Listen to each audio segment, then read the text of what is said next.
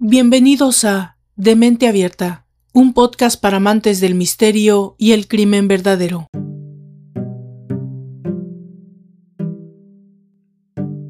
En la categoría de homicidas seriales existe una tipología denominada ángel de la muerte. Esta categoría justamente incluye a individuos de ambos géneros caracterizados por trabajar y desempeñarse en lugares donde la muerte o fallecimientos de personas no es algo inusual. Entiéndanse, hospitales, clínicas, postas de urgencias y hogares de ancianos, entre otros. El cargo estratégico que desempeñan este tipo de homicidas, médicos, enfermeras, asistentes o paramédicos, les otorga la capacidad o el poder de decidir respecto a la vida o muerte de algunas personas, que por lo general se encuentran en un estado precario o crónico de salud, todo lo cual sitúa a estos pacientes como víctimas ideales, por su alto grado de indefensión obviamente, cuyo deceso muy difícilmente podría provocar algún tipo de sospechas, o sea, alto riesgo para las víctimas y muy bajo para el agresor. Es sumamente complejo poder identificar, denunciar y procesar a este tipo de homicidas que utilizan como arma sus conocimientos profesionales. Es la suministración, prescripción o medicación de sustancias inadecuadas, venenos, inyecciones de morfina, insulina, oxígeno u otros lo que provoca en el paciente un tipo de deceso que a simple vista parece una muerte natural, sin que medie la intervención de terceros. Descubrir a este tipo de criminales muchas veces depende de la supervivencia de la víctima o paciente por el descuido del agresor frente a uno de sus colegas y o por el análisis estadístico de fallecimientos atribuidos a la carrera o currículum de un mismo profesional. Pero, ¿por qué lo hacen? ¿Cuál será el proceso mental que justifica este accionar criminal? Y la respuesta primera es porque pueden. Principio de oportunidad, bajo riesgo y alto nivel de impunidad. Y la segunda, debido a un trastorno de empatía o por un tipo de empatía negativa, que los impulsa a asesinar a sus víctimas por compasión o piedad, o para curar el sufrimiento definitivo en las personas, el complejo de Dios.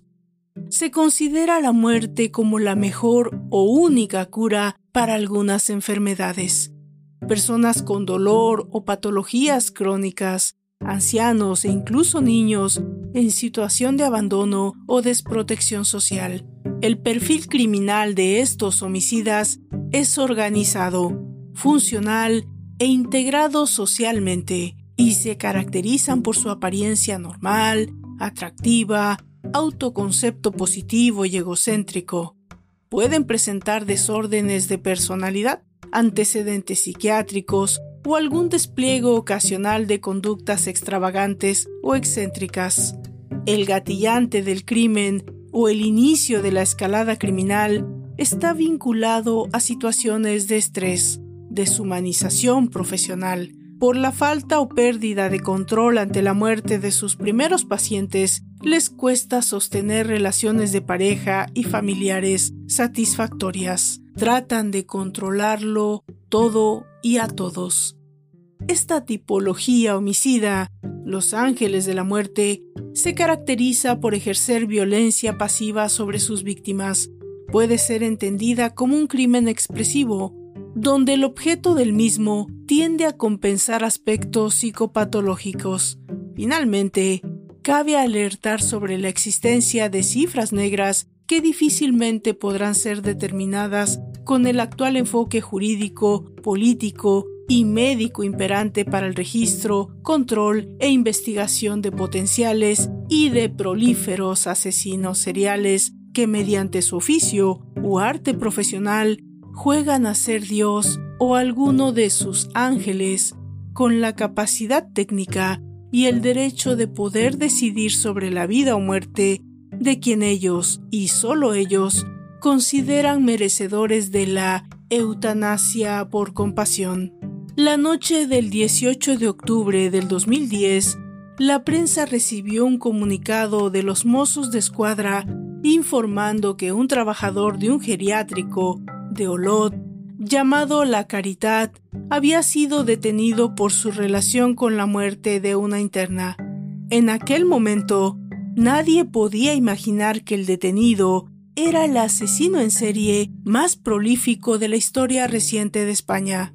Su nombre es Joan Vila, y en el momento de su detención había acabado con la vida de once de los ancianos que se encontraban a su cargo.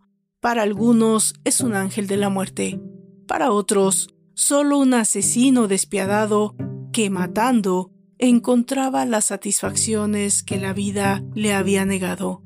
Bienvenidos a la sexta entrega de esta temporada intermedia dedicada a mis asesinos seriales favoritos. Yo soy Valdra Torres y esto es De Mente Abierta, un podcast para amantes del misterio y el crimen verdadero. Comenzamos.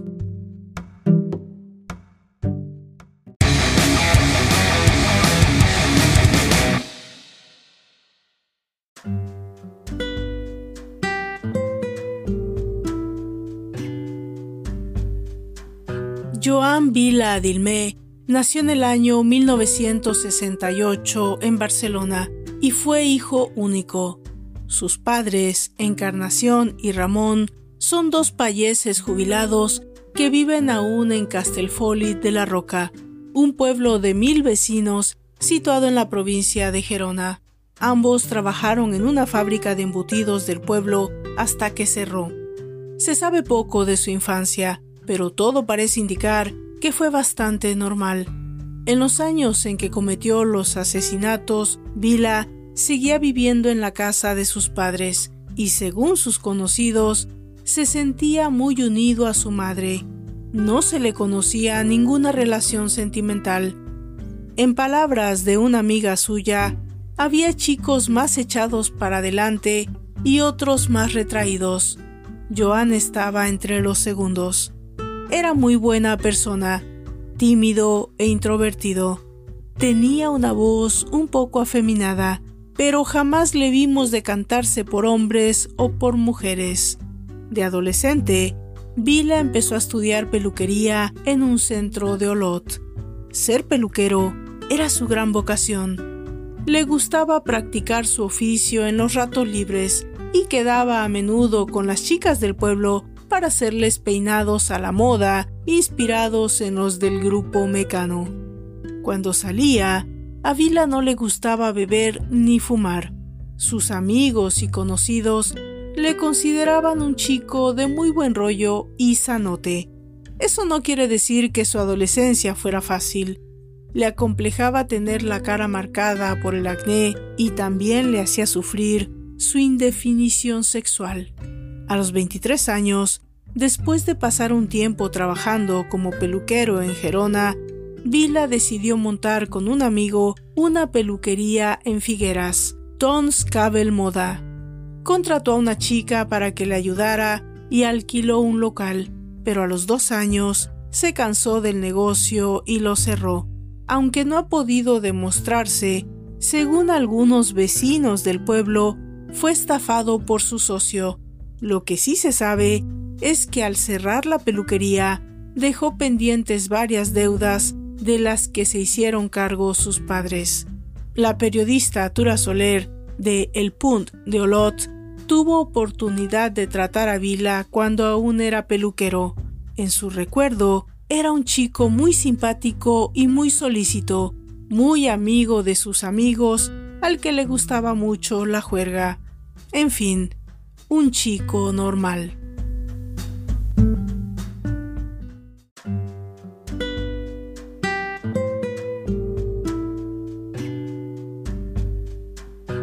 El 9 de julio de 1990, Vila acudió por primera vez a la consulta del psiquiatra John D. Pihula en Olot. Tenía problemas para retener lo que leía.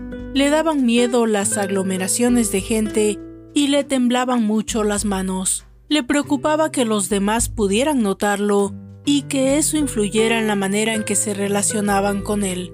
Sospechaba que esa había sido la razón de su despido en un bar en el que trabajaba como camarero, pero él era el único que veía ese temblor de manos. En aquella época empezó a fumar y se convirtió en un consumidor empedernido de Gold Coast. Pese a la terapia, sus fobias y sus angustias fueron a lo peor y poco a poco se volvió más inestable. No solo le acomplejaba el temblor de las manos, sino también su homosexualidad y afeminamiento, porque según uno de sus informes del primer psiquiatra, el gran problema de Vila era que se sentía incapaz de asumir su homosexualidad. Según ese mismo informe, su personalidad era muy inmadura, sintiéndose perdido y sin saber qué rumbo tomar tras su fracaso como peluquero, empezó a hacer cursos de todo tipo. Estudió cocina, masajes, corte y confección, reflexología, etc. Nada parecía satisfacerle. En diciembre de 1994, empezó a recibir clases para convertirse en auxiliar de clínica, pero también las acabó dejando. Después se inscribió en la Escuela de Hostelería de Alto Ampurdán y empezó a trabajar en hoteles y restaurantes de la zona. Fue ayudante de cocina en el casino de Perelada, estuvo empleado en una estación de esquí y pasó varios veranos en restaurantes de la zona turística de Ampuria Brava. Mientras, continuó visitando a su psiquiatra, pero las sesiones no le servían de nada. Cada vez se encontraba peor. Sufría continuas crisis de ansiedad, insomnio, falta de energía. En octubre de 1994, con 26 años, decidió cambiar de psiquiatra y empezó a ver al doctor Joseph Torrell Yaurado. A menudo acudía a las sesiones con su madre. En 1995 empezó a trabajar en una pizzería de una urbanización costera de Castellón de Ampurias, donde compró un pequeño departamento y empezó a pasar los veranos. Lejos de todos los que le conocían comenzó a frecuentar la apartada discoteca gay en un polígono industrial. Y entre sus visitas al psiquiatra, sus escapadas a su apartamento de la playa y los continuos cambios de trabajo, discurrió la vida de Joan Vila durante varios años.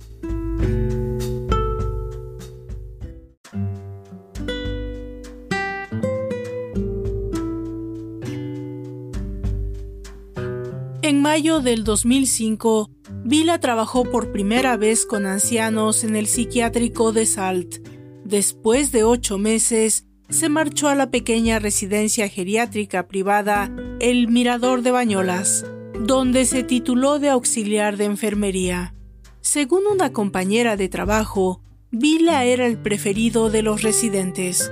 Cuando no estaba, preguntaban por él. Cuando todas nos íbamos a casa, él se quedaba fuera de su horario, planchando la ropa para que al día siguiente los abuelos fueran conjuntados. Él siempre decía que le gustaría ir al tercer mundo a ayudar a la gente.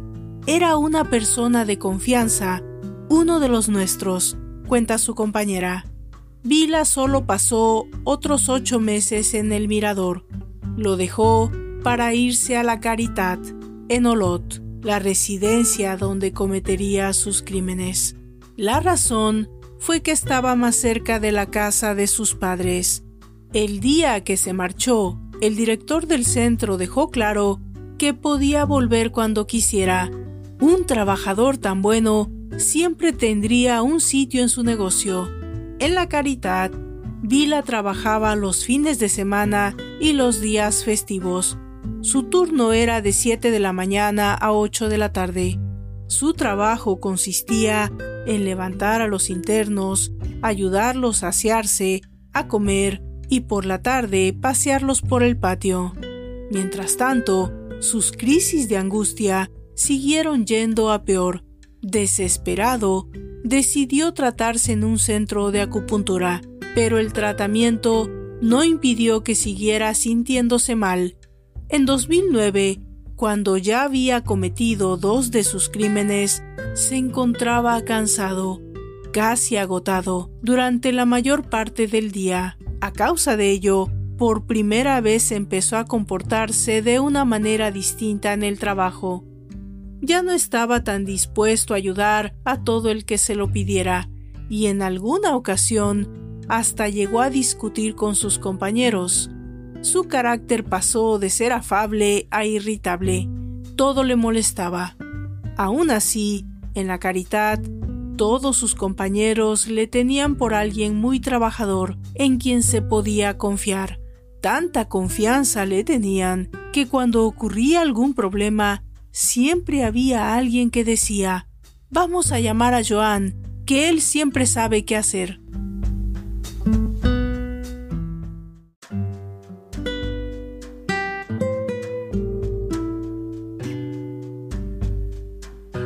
La primera víctima conocida de Joan Vila fue una de las internas de la Caridad, su nombre era Paquita G y tenía 85 años.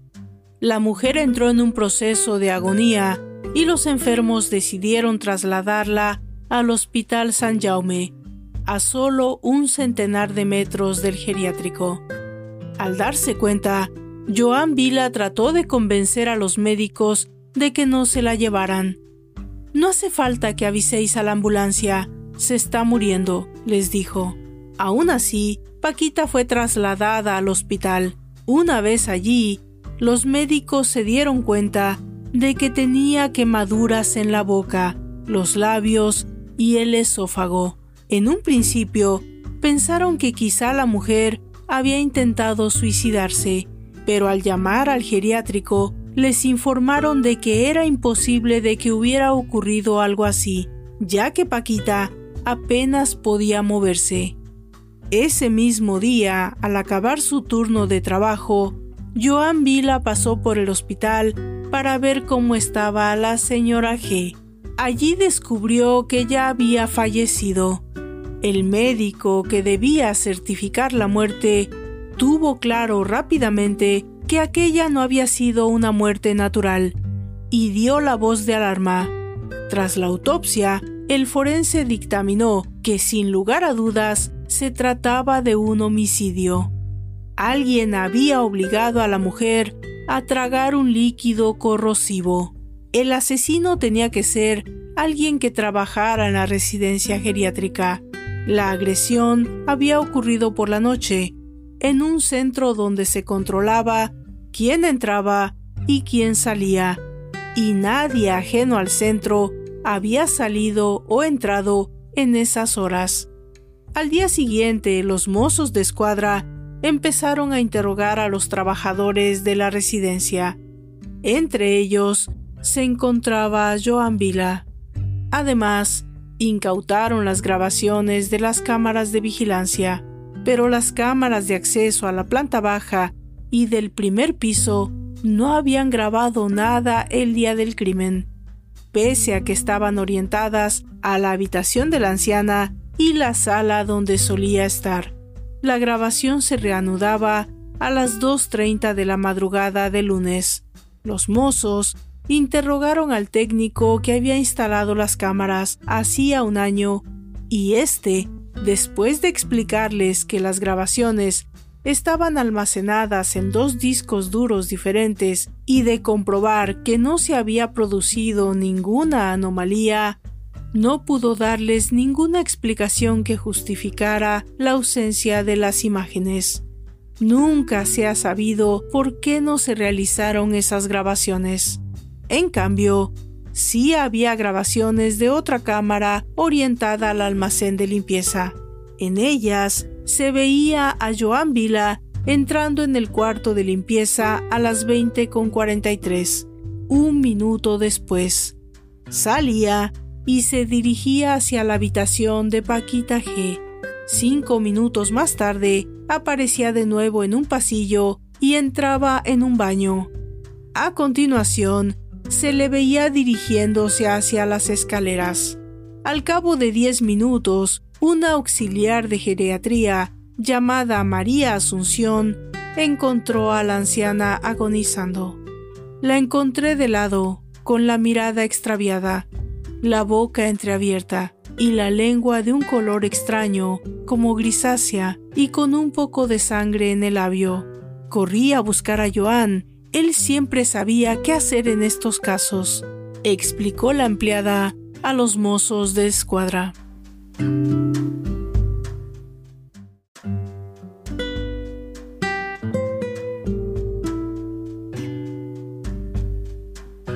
Al ser interrogado al respecto por los agentes, Vila se derrumbó y confesó rápidamente ser el autor del crimen. Había obligado a la anciana a ingerir un producto de limpieza, un desincrustante líquido, utilizando una jeringa que la policía encontró en una papelera cerca de la habitación de la víctima. De acuerdo con el forense, ingerir ese producto produce un deterioro tisular mediante la destrucción de los tejidos y abrasión de los músculos. Vila le contó así al juez lo ocurrido. Entré en su habitación porque la oí toser. Le costaba respirar y se encontraba mal, y pensé, quiero aliviarla. Fui al cuarto de limpieza y llené una jeringuilla con lejía.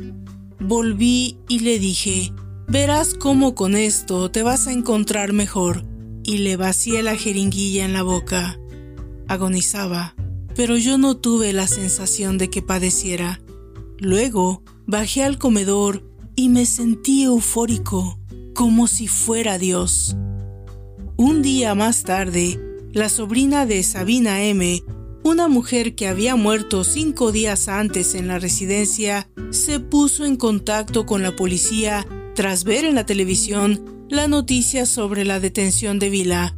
Mientras estaba velando a su tía en el tanatorio, el dueño le había dicho que tenía unas extrañas marcas moradas en la cara y no habían logrado disminuirlas con el maquillaje. Pero, ¿qué es lo que había producido esas marcas? Vila fue interrogado al respecto y confesó que también había matado a la señora M. Estaba sola en su habitación, medio dormida. Le metí lejía en la boca con una jeringuilla. Ella no dijo nada. Pareció como si se ahogase. Luego avisé a la enfermera Dolores García, que dijo que seguramente había sufrido una hemorragia interna. No tardó en morir. Después de cometer su crimen, Vila había acudido al velatorio para dar el pésame a la familia se mostró muy compungido y no cesó de animar a los apenados familiares. Fue uno de los últimos en marcharse. Dejó un mensaje sobre lo ocurrido en el registro del geriátrico. Exitus, la sobrina y el sobrino y el resto de familiares muy agradecidos por el trato y las atenciones dispensadas a Sabina durante su estancia en el centro.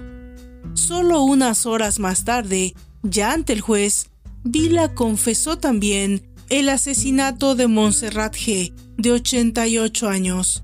La había matado tres días antes de Sabina M. y un día antes de Paquita G., administrándole lejía en un vaso de plástico.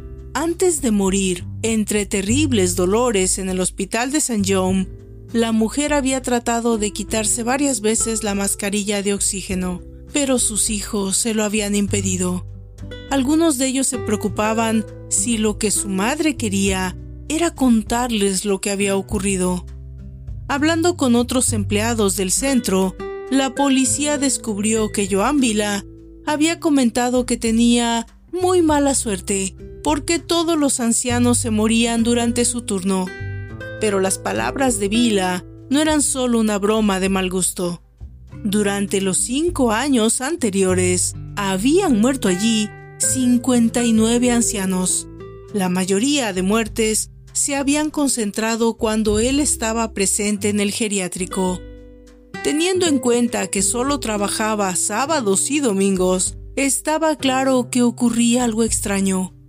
Era demasiada coincidencia Al ahondar en las causas de la muerte de todos estos ancianos, la policía llegó a la conclusión de que ocho de ellas se habían producido en circunstancias harto sospechosas. No podían explicarse por causas naturales. En principio, Vila solo se responsabilizó de la muerte de las tres ancianas, pero al saber que el juez de Olot había ordenado que se exhumaran los cadáveres de los ocho ancianos muertos en circunstancias sospechosas, pidió que volvieran a tomarle declaración. Y fue entonces, el 30 de noviembre de 2010, cuando explicó que había matado a un total de 11 personas, nueve mujeres y dos hombres, solo que para él no se trataba de asesinatos, simplemente había ayudado a morir a unos ancianos que se encontraban muy mal.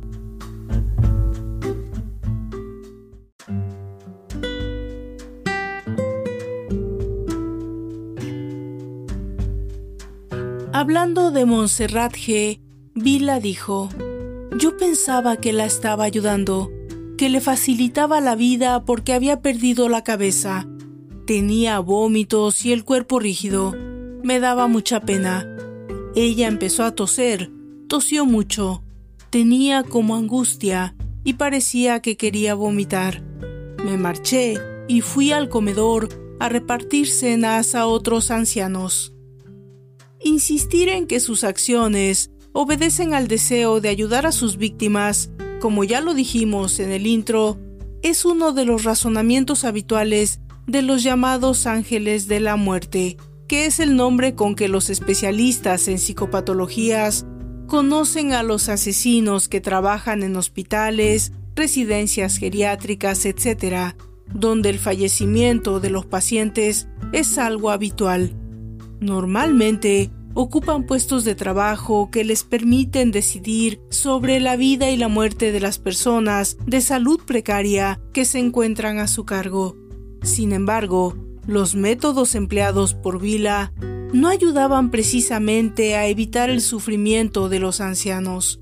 Mató a sus últimas tres víctimas, obligándolas a ingerir un líquido corrosivo que les produjo una muerte tremendamente dolorosa. Muchos de ellos, a pesar de encontrarse muy débiles, quisieron resistirse.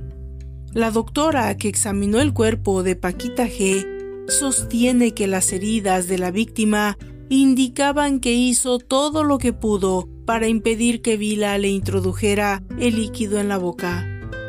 A pesar de su estado, no deseaba morir aún. Definitivamente, el auxiliar no le estaba haciendo ningún favor. Conocer los detalles de los crímenes no impidió que algunos de sus amigos siguieran creyendo su versión. Una amiga que realizó declaraciones a la prensa de forma anónima se mostraba convencida de que era verdad que había matado a las ancianas como un gesto de amor.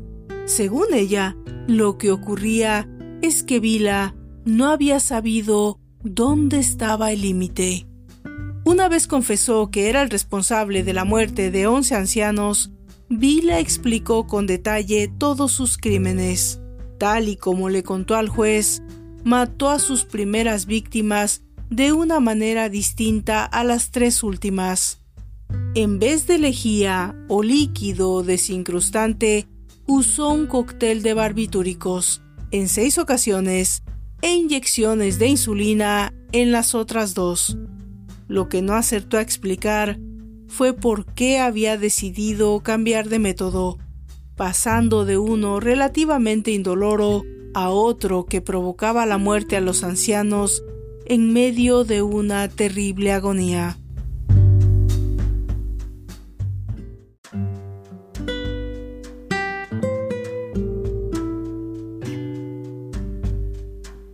Desde agosto del 2009 hasta el 17 de octubre del 2010, había acabado con la vida de 11 ancianos, dos hombres y nueve mujeres. Aunque entre los dos primeros asesinatos había pasado más de un mes, entre los dos últimos solo transcurrieron 24 horas. Según los psiquiatras que lo examinaron, matar le provocaba un sentimiento de bienestar por la generación de endorfinas, pero cada vez necesitaba más para sentirse bien. Por eso asesinó a los últimos ancianos en un espacio de tiempo mucho más corto que los anteriores. Aunque varias víctimas fueron asesinadas con productos tóxicos y mostraban quemaduras y heridas que pasaron desapercibidas para los médicos, se ha descartado cualquier tipo de conducta negligente por parte del centro o de los doctores que certificaron la muerte.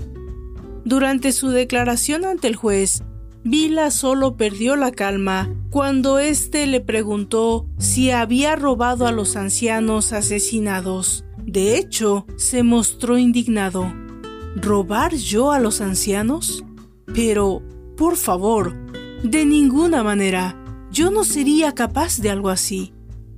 Paradójicamente, el celador no quería ser considerado un ladrón, pero no tenía problema alguno en que se supiera que había matado a 11 personas.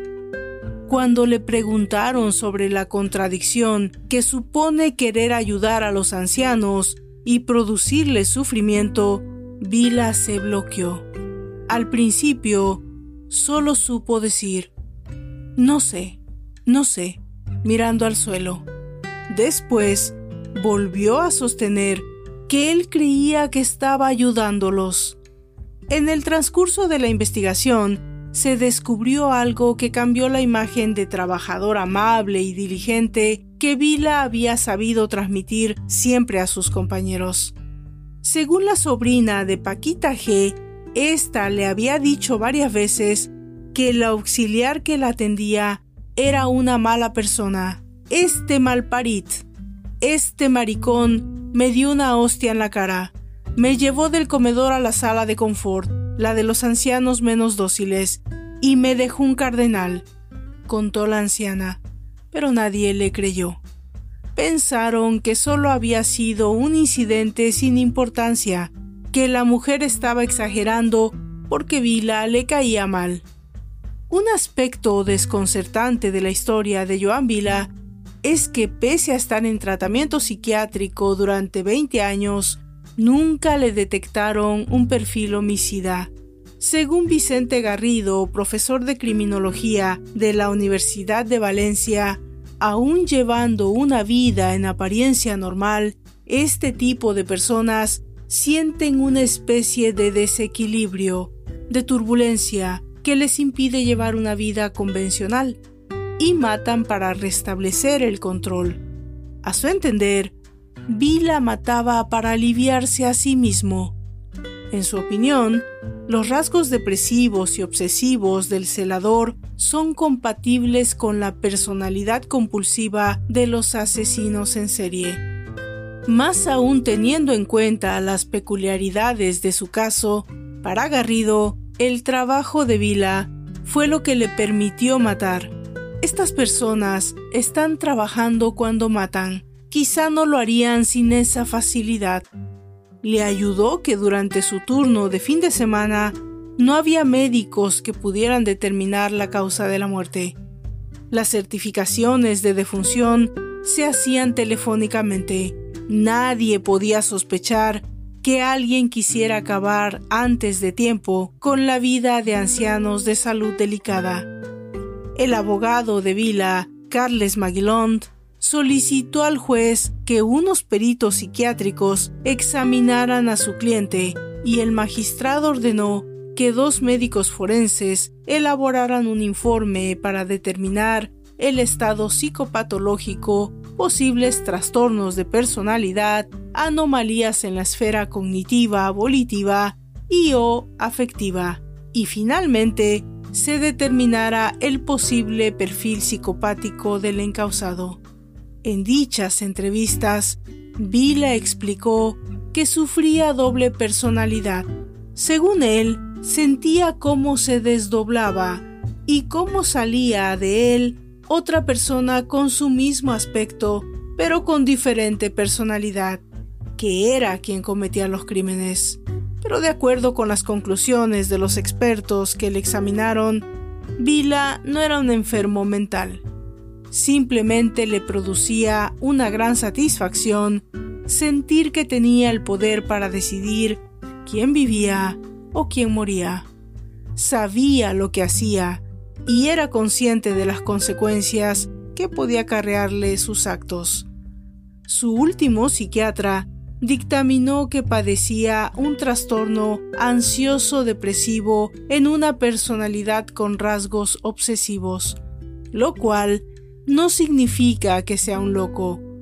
Por eso, tendrá que responder penalmente por sus crímenes, dijo. Matar le daba sentido a su vida.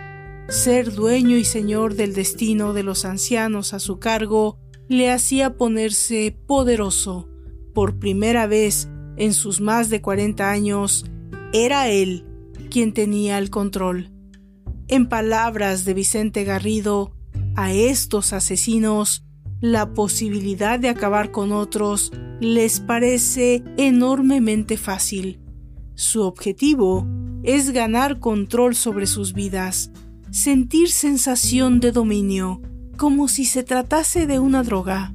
Según la periodista Tura Soler, bajo su apariencia amable y educada, Vila ha demostrado ser una persona narcisista y egocéntrica que tras fracasar en todo lo que había intentado en la vida, encontró que sólo así podía conseguir llamar la atención. Ser descubierto fue lo mejor que le podía haber ocurrido.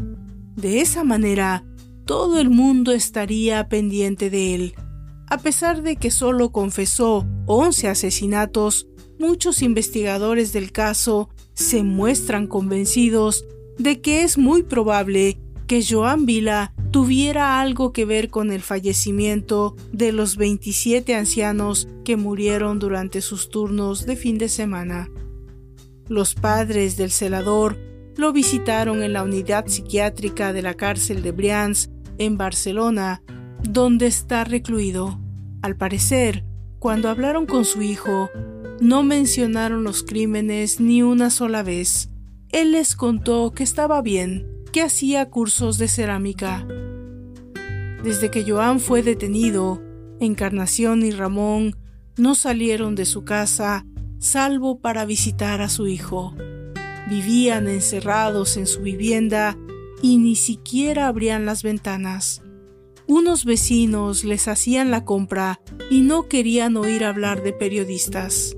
En Castelfolit de la Roca, el pueblo donde viven, nadie habla de lo ocurrido parece que se ha establecido una especie de pacto de silencio entre los vecinos.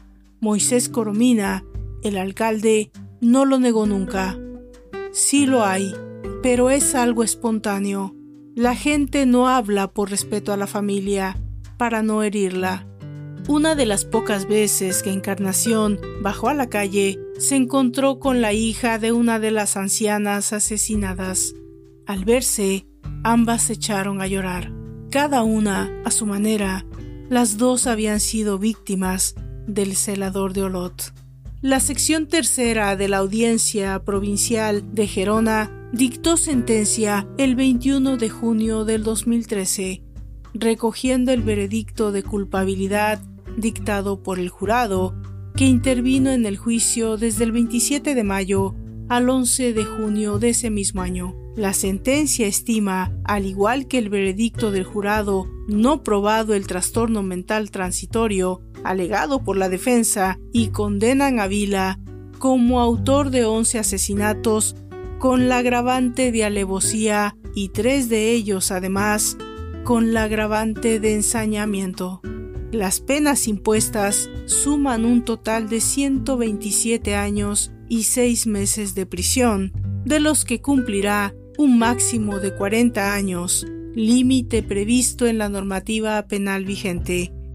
En casos como el de Joan Vila, además, se le condena el pago de 369 mil euros en concepto de indemnización por responsabilidad civil derivada del delito, estableciendo la responsabilidad subsidiaria del geriátrico La Caridad y solidariamente a la compañía de seguros Zurich. También se le inhabilitó para el ejercicio de su profesión por tiempo igual al de su condena y se le prohibió acercarse a menos de 100 metros o comunicarse con cualquiera de los familiares o allegados de sus víctimas. Durante el juicio, se escucharon los testimonios de 82 testigos, además de los peritos policiales, forenses, miembros del Instituto Nacional de Toxicología y del Instituto de Medicina Legal de Cataluña y nueve psicólogos y psiquiatras. Ninguno pudo despejar la incógnita que este caso comparte con muchos otros de este tipo. ¿Por qué? La Fundación Caridad es una entidad sin ánimo de lucro, fuertemente arraigada a Olot, que nació en el año 1914 con la finalidad de atender a los pobres de la época. La residencia es especializada en la atención a la dependencia. Su principal misión es ofrecer un servicio personalizado para favorecer la autonomía a las personas que por razones sociales, emocionales, físicas, psicológicas o económicas presentan algún tipo de dependencia. El centro ofrece resistencia asistida, centro de día y ayuda al domicilio.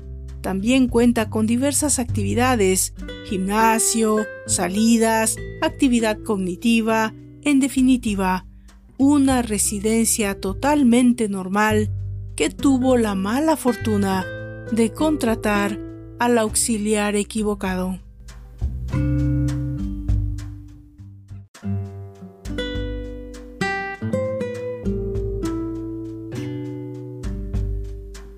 De esta manera hemos llegado al final de esta octava entrega de la cuarta temporada de Demente Abierta Podcast. No me quiero despedir sin antes agradecer a todos aquellos que han contestado las preguntas relacionadas con la quinta temporada y que también han dejado sus mensajes de apoyo, de felicitación o algunos comentarios sobre esta servidora y el trabajo realizado. Son ustedes muy amables y yo tomo en cuenta todos los mensajes y todas las sugerencias.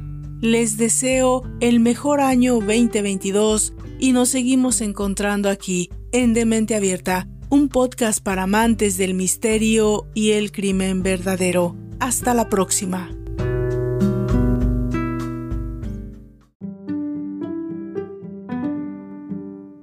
Por favor visite mis redes sociales, Facebook, Twitter e Instagram como de Mente Abierta Podcast. Si me escuchan desde YouTube, por favor suscríbanse, dejen sus comentarios y si les gusta el contenido también, compártanlo. Eso le ayuda mucho a esta servidora para continuar con este proyecto. También, si me escuchan desde Spotify, existe ya una forma de dejar mensajes de voz. Yo con seguridad los escucharé y si tienen alguna pregunta o algún comentario sobre el tema o fuera de este, o tal vez alguna recomendación para esta servidora, seguramente se los haré saber en el próximo capítulo. Por favor, pónganse en contacto conmigo. Es una manera de alimentar el proyecto. Gracias a todos y nos encontramos en la próxima entrega. Hasta entonces.